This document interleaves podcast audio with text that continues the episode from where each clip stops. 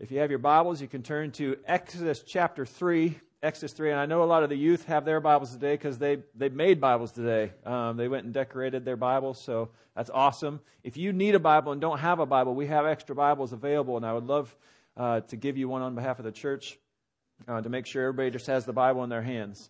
Um, so if you don't have one, come talk to me, and we'll get you one, and, and it can be your very own. Um, as you're turning to Exodus chapter 3, um, I just want to ask you a, a, simple, almost Bible trivia question. That is, who's the greatest shepherd in the Bible?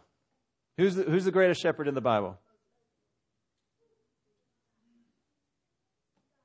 God. Good. God is the greatest shepherd. Uh, Jesus, as we've already heard in the service in John chapter 10, said, I'm the good shepherd. Uh, a lot of us, at a lot of times, like to quote out of Psalm 23, where we say, The Lord is my shepherd. So, ding, ding, ding, number one, the best shepherd ever in the Bible and anywhere else is God, Jesus. He is the great shepherd. Now, if we were to ask, who's the number two shepherd?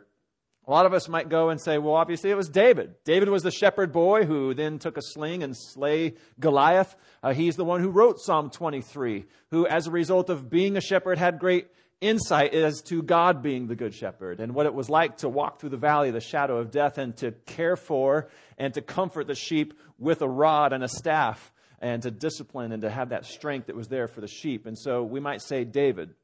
But I actually heard a lot of the youth in the front coming up with another contender, and that was Moses. We don't often think of Moses as being a shepherd, but in the story that we've come to, Moses was absolutely a shepherd. Now, what has happened so far in our story is that the Israelites were in Egypt, and they at first were a small family of about 70, but they grew and grew and grew over the centuries into an enormous nation. And because they were getting so big, the king of Egypt, Pharaoh, said, That's it. Put them into slavery. And so here they are trudging through slavery, but as a result of even that persecution, they continue to grow into an even larger nation. And so the Pharaoh said, That's it. Kill all the baby boys. And they tried to kill all the baby boys. But that didn't stop things either. God was just persisting throughout the persecution. And there was one boy who was spared. He ended up becoming adopted by Pharaoh's daughter. So he grows up in the royal household, learning all the great educational things of the Egyptians, growing up in a, in a well to do family. And there he was. His name was Moses. He grew up in an Egyptian house, but he was a Hebrew. He was a Jew. He was an Israelite. Well, one day he goes out and he sees uh, one of his own Israelite brothers being oppressed by an Egyptian. So he kills the Egyptian, buries him in the sand, thinks nobody notices. The next day, he goes out and he sees two Israelites who are contending with one another, and he says to them, Hey, why are you doing that? And they, uh, one of them says, What you going to do? You're going to do the same thing to me that you did the Egyptian yesterday? And Moses suddenly realized that people knew that he was a murderer. And Pharaoh, the word got to him, so Moses ran away Moses ran away, and that's where we found our story last week is Moses ran away, and he, he goes down into this wilderness area called um, the Sinai Peninsula. Uh, we'll see it today called the land of Midian. Um, if you look today on a map, we have Israel that's right here. Um, and then you have Egypt and Africa that's over here. And right in the middle, there's a little peninsula that looks like a shark's tooth. And that's the Sinai Peninsula. So he left Egypt and went down towards the bottom of that shark tooth, um, and that's where he was a shepherd. Last week we saw that he had befriended a family. He had actually um, defended the daughters of the family, and the man was, was super uh, impressed by him and grateful um, that he takes him into his home and ends up, uh, one of his daughters, Zipporah, marries Moses. And they end up having a son, and Moses goes to work helping his father in law with the sheep. So that's where we find our story today. We're now with uh, Moses, who's contending for the number two greatest shepherd in the Bible, with David. Um, but that's, our, that's where we start in Exodus chapter 3. So if you have your Bible, you can read along. If you don't, you're welcome to read on the screen behind me. But I would love for everybody to get a Bible in their hands at some point, and maybe even this week you can read back over our passage. But let's look at Exodus chapter 3, starting in verse 1. It says, Now Moses was keeping the flock of his father in law, Jethro the priest of Midian, and he led his flock to the west side of the wilderness and came to Horeb, the mountain of God. So here he is, he's leading the sheep, and for whatever reason that shepherds lead sheep to a certain place, maybe because there's food or water, it's just or protection. He leads them to the west side of this peninsula to this mountain called Horeb. At other times, it's called Sinai, Mount Sinai. And he leads them, it's the mountain of God. So there he is at this mountain, this mountain of God, Mount Horeb. And it says in verse 2 an angel of the Lord appeared to him, to Moses, in a flame of fire out of the midst of the bush. Moses looked, and behold, the bush was burning, yet it was not consumed. Um, that's a fascinating thing. So at this point, light bulbs have not been invented yet. If you want light at night, it's going to come from flame. And so Moses looks over in this bush, and there's a flame in the bush. And just like any of us would go light a fire, just like the other night, Katie and I were having a little fire out back on the porch in our little chimenea thing. And um, we had some of the wood that Mr. Uh, Gary had provided for us, and, and we watched it consume. There's something magical about looking at fire consume something. It's just amazing. I don't even know how that chemically is working, but we're just drawn to that. And we expect that when something is on fire, it's being consumed. And so did Moses. That's what he knew. There wasn't a floodlight in that thing. He's looking at this bush wondering, I know what fire does. When I look at it with my wife, it consumes, Moses thinks. Here he looks at this bush and it's not being consumed. What's, what's going on with this bush? So he's really intrigued by this bush. And he says, it says in verse 3 And Moses said, I'll turn aside to see this great sight, why the bush is not burned. When the Lord saw that he turned aside to see, God called to him out of the bush, Moses, Moses. And Moses said, Here I am. And God said, Do not come near. Take your sandals off your feet, for the place on which you are standing is holy ground.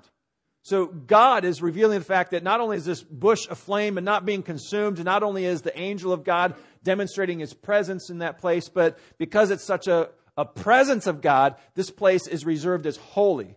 What we mean by holy is this is set apart. Wherever God is present, that is a place set apart for him because he is set apart. He is holy. There is nothing like God. There's nothing like his presence and his glory. And so he's telling Moses, you have stepped into a place that is unlike any other place. And it's not just because it's a mountain, it's because I'm on this mountain. You are approaching me. So take off your shoes, which seems like an odd thing. Go barefoot. But it's not so odd when you think about it in the construct of back in those days when priests would enter temples, they would take off their shoes because they didn't want to track in things from common or unholy places into the holy place. You know, this morning when I walked in the door, this and, and then even as I view around the doors, not a one of you has taken off your shoes. But because that's not what we do, we don't symbolize holiness maybe in the same way. But I guarantee you if you come over to the Hudson house and you've had kids running around in the backyard where our dog also hangs out, when they come into our house, we say, check your shoes or at least take them off, right? Why? Because we don't want dirty, possibly stinky things on the shoes being brought into a place that is reserved for cleanliness where we want to provide and have a family intimate moment. We don't, we want to leave that outside. You leave your farm boots outside. And so God is saying, Leave your farm sandals there. You've been with the sheep. Who knows what you've been into, but you are stepping into a holy place. I want you in a very physical, tangible way to recognize this is like unlike any other uh, place that you've ever been in any uh, other moment that you've ever had because you're approaching me. I'm going to have a conversation with you, so leave the junk at the door, is what he's saying. So take off your shoes, take off your sandals. You're approaching me. And then we have verse 6, and this is an amazing little verse right here. It says, uh, and God said, I am the God of your father, the God of Abraham, the God of Isaac, and the God of Jacob. And Moses hid his face, for he was afraid to look at God. Uh, this is an amazing verse because later on in Scripture, this verse is actually used to prove resurrection.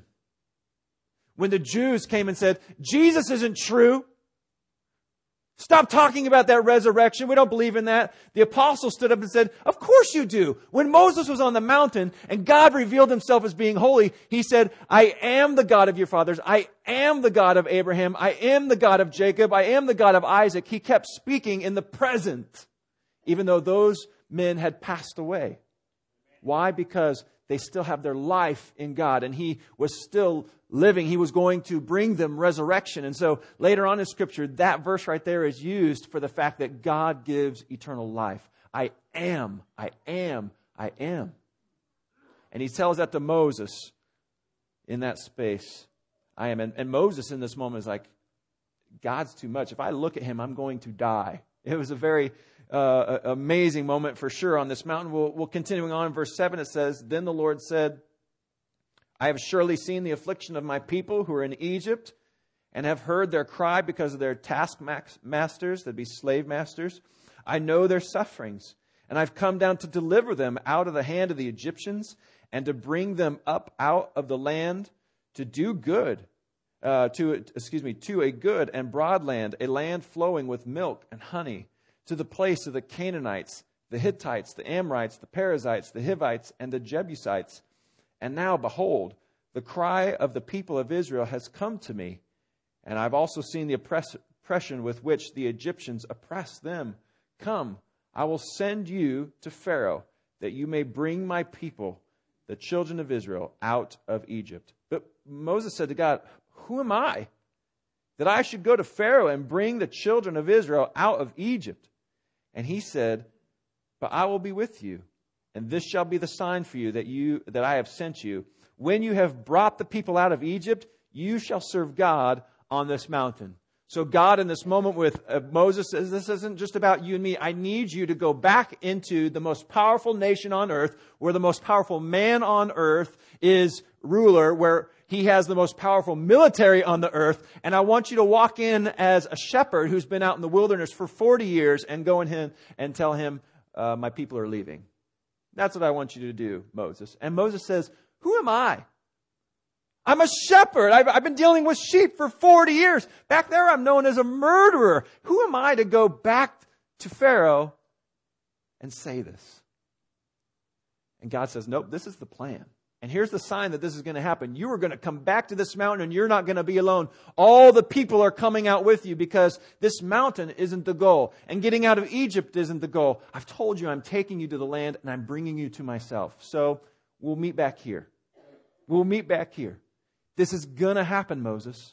This is going to happen. Now, what God is illustrating isn't the fact that Moses is capable, but what he's saying to Moses is, I'm capable of doing this. I can take you from where you were and get you to where you need to be. I can take my people out of slavery and bring them to freedom. I will get this done. You trust me. You trust me. Now, I haven't experienced what the Israelites have gone through, but this, what is mentioned, them being in Egypt, is given in Scripture as an illustration of our own slavery.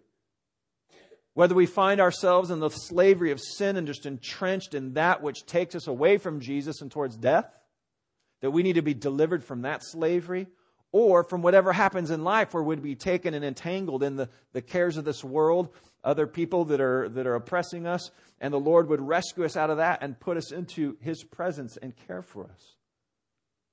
So even though we might think, well, I'm not in Egypt, we do have to realize that we still need delivered. We still need God's help.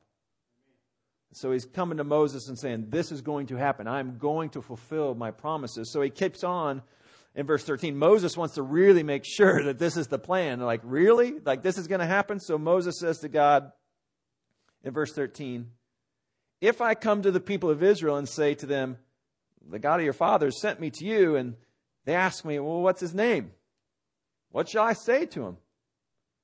God said to Moses, I am who I am.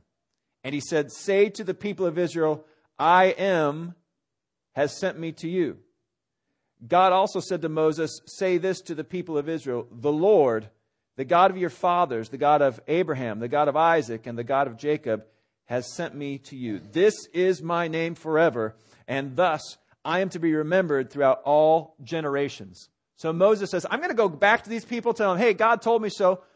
What, what name do you want to go by? So that they identify that you're really God, that this is really going to happen. Like, what's your name? Because up to this time, they've only known him as the God of their fathers, the God of Abraham, Isaac, and Jacob. And God says this My name is I am. Which in English just sounds like a boring name, but let me explain it to you. The word that he's using there just means I exist. I am. A grammar teacher would just see that as, yeah, it's something that's being. And what God is saying is, I don't need anybody else's help to exist. I've always existed. I just am. Any other God that would have given their name, uh, you go back and they, they might be, I am the God of fertility. Or they might say, I am the river God. I am the God of the uh, ocean. Or I don't know that they would qualify it with something, but God didn't qualify it. He just said, I am. I am. I exist. I created all things and I can do whatever it is I need to do to fulfill my promises. Just go tell him I am. I don't need any other qualifiers. And in that he says, I am. You've probably heard the name in Hebrew, which is called Yahweh. That's the word. Yahweh. Yahweh. And in your Bibles, here's a quick note. A lot of times, if you look at your Bible and you see the word Lord and it's all uppercase, it's using that word right there, Yahweh. It's using I am. So sometime when you're reading through the New or the Old Testament, you see that uppercase uh, Lord. He's using that name. I want this name to be used forever. When you write your scripture, when you speak to your kids, you remind them, I am. I'm the one who saves. I'm the one who creates. I'm the one that'll help. Why? Because God is talking to a human shepherd who takes care of sheep, now who's supposed to go get his people. And what God is saying is this I am. I, I am the shepherd who can go get this done. I am the shepherd. I quickly want to roll over to Jesus because this always has to point at Jesus, right? Fast forward to the New Testament. Jesus has arrived. He's speaking to Jews who are still using the name Yahweh, still going by the Old Testament law, saying everything is from Moses. And so when Jesus arrives, there's like, Who are you? What's your name? Well, Jesus' name means the eternal one who saves. And then as he stands before the Jews in John chapter 8, they're arguing with him. And he talks about with them how if Abraham had been able, uh, uh would see him, he'd be glad that their father Abraham would look at Jesus and he'd be like, yep, that's the one. And they say to him, wait a second. You're not even 50 years old how can you say that you and Abraham have, have basically met? And here's Jesus' reply. This is John chapter 8. I'm going to read out of verse 58. Actually, I'll go back to 57 just so we get that question in. John 8, 57 says, So the Jews said to Jesus, You're not yet 50 years old, and you have seen Abraham? Jesus said to them, Truly, truly, I say to you, before Abraham was, and then what are the next two words? I am. Jesus wasn't just saying, I got in a time machine.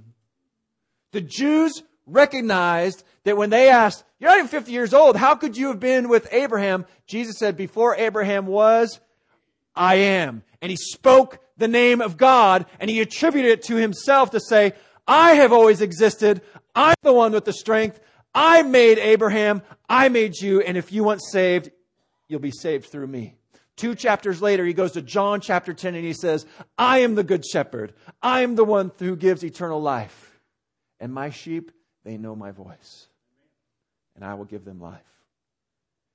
And it says there in John chapter 8, when Jesus says, I am, we know that it's a claim of him to be God, that they knew what he was saying because in the very next verse it says they all searched around where they were to get rocks so they could stone Jesus and kill him. They already wanted to kill Jesus. Why? He was claiming to be God. He was claiming to be the one who could save them out of slavery, the slavery of sin and the slavery of death. Back into Exodus, God has just told him his name. It says in verse 16 Go and gather the elders of Israel together and say to them, The Lord, the God of your fathers, the God of Abraham, of Isaac, and of Jacob, has appeared to me, saying, I have observed you and what, you've been, uh, what has been done to you in Egypt, and I promise that I will bring you up out of the affliction of Egypt to the land of the Canaanites, the Hittites, the Amorites, the Perizzites, the Hivites, and the Jebusites and a land flowing with milk and honey. So, just so you know, God's not confused. He doesn't think there's rivers of, of milk running through the land. That was a term that basically said the land is going to be so good you could put cows and stuff on it and get milk. It's going to be a good land for your livestock. And there's going to be natural resource there where you'll get honey. And the word that's used there can actually mean kind of the syrupy stuff that comes from figs. It's going to be, there's going to be produce there. I'm taking you to a place where you will be provided for. Your livestock will dwell. I'm bringing you to a place that's lush, is what he's saying. But ultimately, they knew that in that place, that's where God had made promises to Abraham, Isaac, and Jacob. And the promise in that wasn't that they would just have stuff. It wasn't just that they would have a place to put a fence so they could put their cow there. Their opportunity in that place was that that's where God made a covenant relationship with his people. I'm going to be with you. We're going to be together. I'm going to display myself to you. I'm going to care for you. I'm going to love you and I will be your God, and you will be my people. So that's what he's bringing him to. It's not about rivers of milk, it's about God himself. And so 18 goes on and says, And they will listen to your voice, and you and the elders of Israel shall go to the king of Egypt, that's Pharaoh, and say to him, The Lord, the God of the Hebrews, has met with us, and now please let us go a three days' journey into the wilderness that we may sacrifice to the Lord our God. But I know that the king of Egypt will not let you go unless compelled by a mighty hand. So I will stretch out my hand and strike Egypt with all the wonders that I will do in it. After that, he will let you go, and I will give this people favor in the sight of the Egyptians. And when you go, you shall not go empty, but each woman shall ask of her neighbor, and any woman who lives in her house, for silver and gold, jewelry, and for clothing. You shall put them on your sons and, and your daughters so you shall plunder the Egyptians. He says, You're going to go back in there and you're going to tell the mightiest king on all the earth that God says, Let my people go. And that king is not going to move a muscle. He says, I'm going to have to show him by a mighty hand. Now, that was usually reserved for Pharaoh, that he had a mighty hand. But God said, I'm going to show him who's got the mighty hand. I will strike him, and I will strike their land. And in fact, all the people of Israel are going to go to their neighbors, and they're just going to ask, I want your silver. I want your gold. I want this. And they're going to give it. God had actually promised that to Abraham over 400 years earlier that that was going to happen. Pretty amazing. What happens? The people of Israel, this ends up happening later on. We'll find out that God does deliver them, that they go to their neighbors, they actually get that stuff, and they go out in the wilderness and they're delivered from slavery and they're in the care of God. And you know what the first thing they did was? They took all that jewelry and they melted it down into a golden calf idol. And they said, This cow, this cow brought us out of Egypt. Remember that, the golden calf? We'll get there. Here, God is like, I'm going to shepherd you. I'm going to care for you. I am. Just tell them, I exist. I made everything and I love them so much. I am coming in for them and I'm going to smash the greatest nation on the earth and their king and I will show who I am and I love you so much and I, I'm going to do everything to bring you to myself. And then he brought them to himself, and what they do? They said, We're going to turn away from you, and we're going to worship the gold with which we took out of Egypt.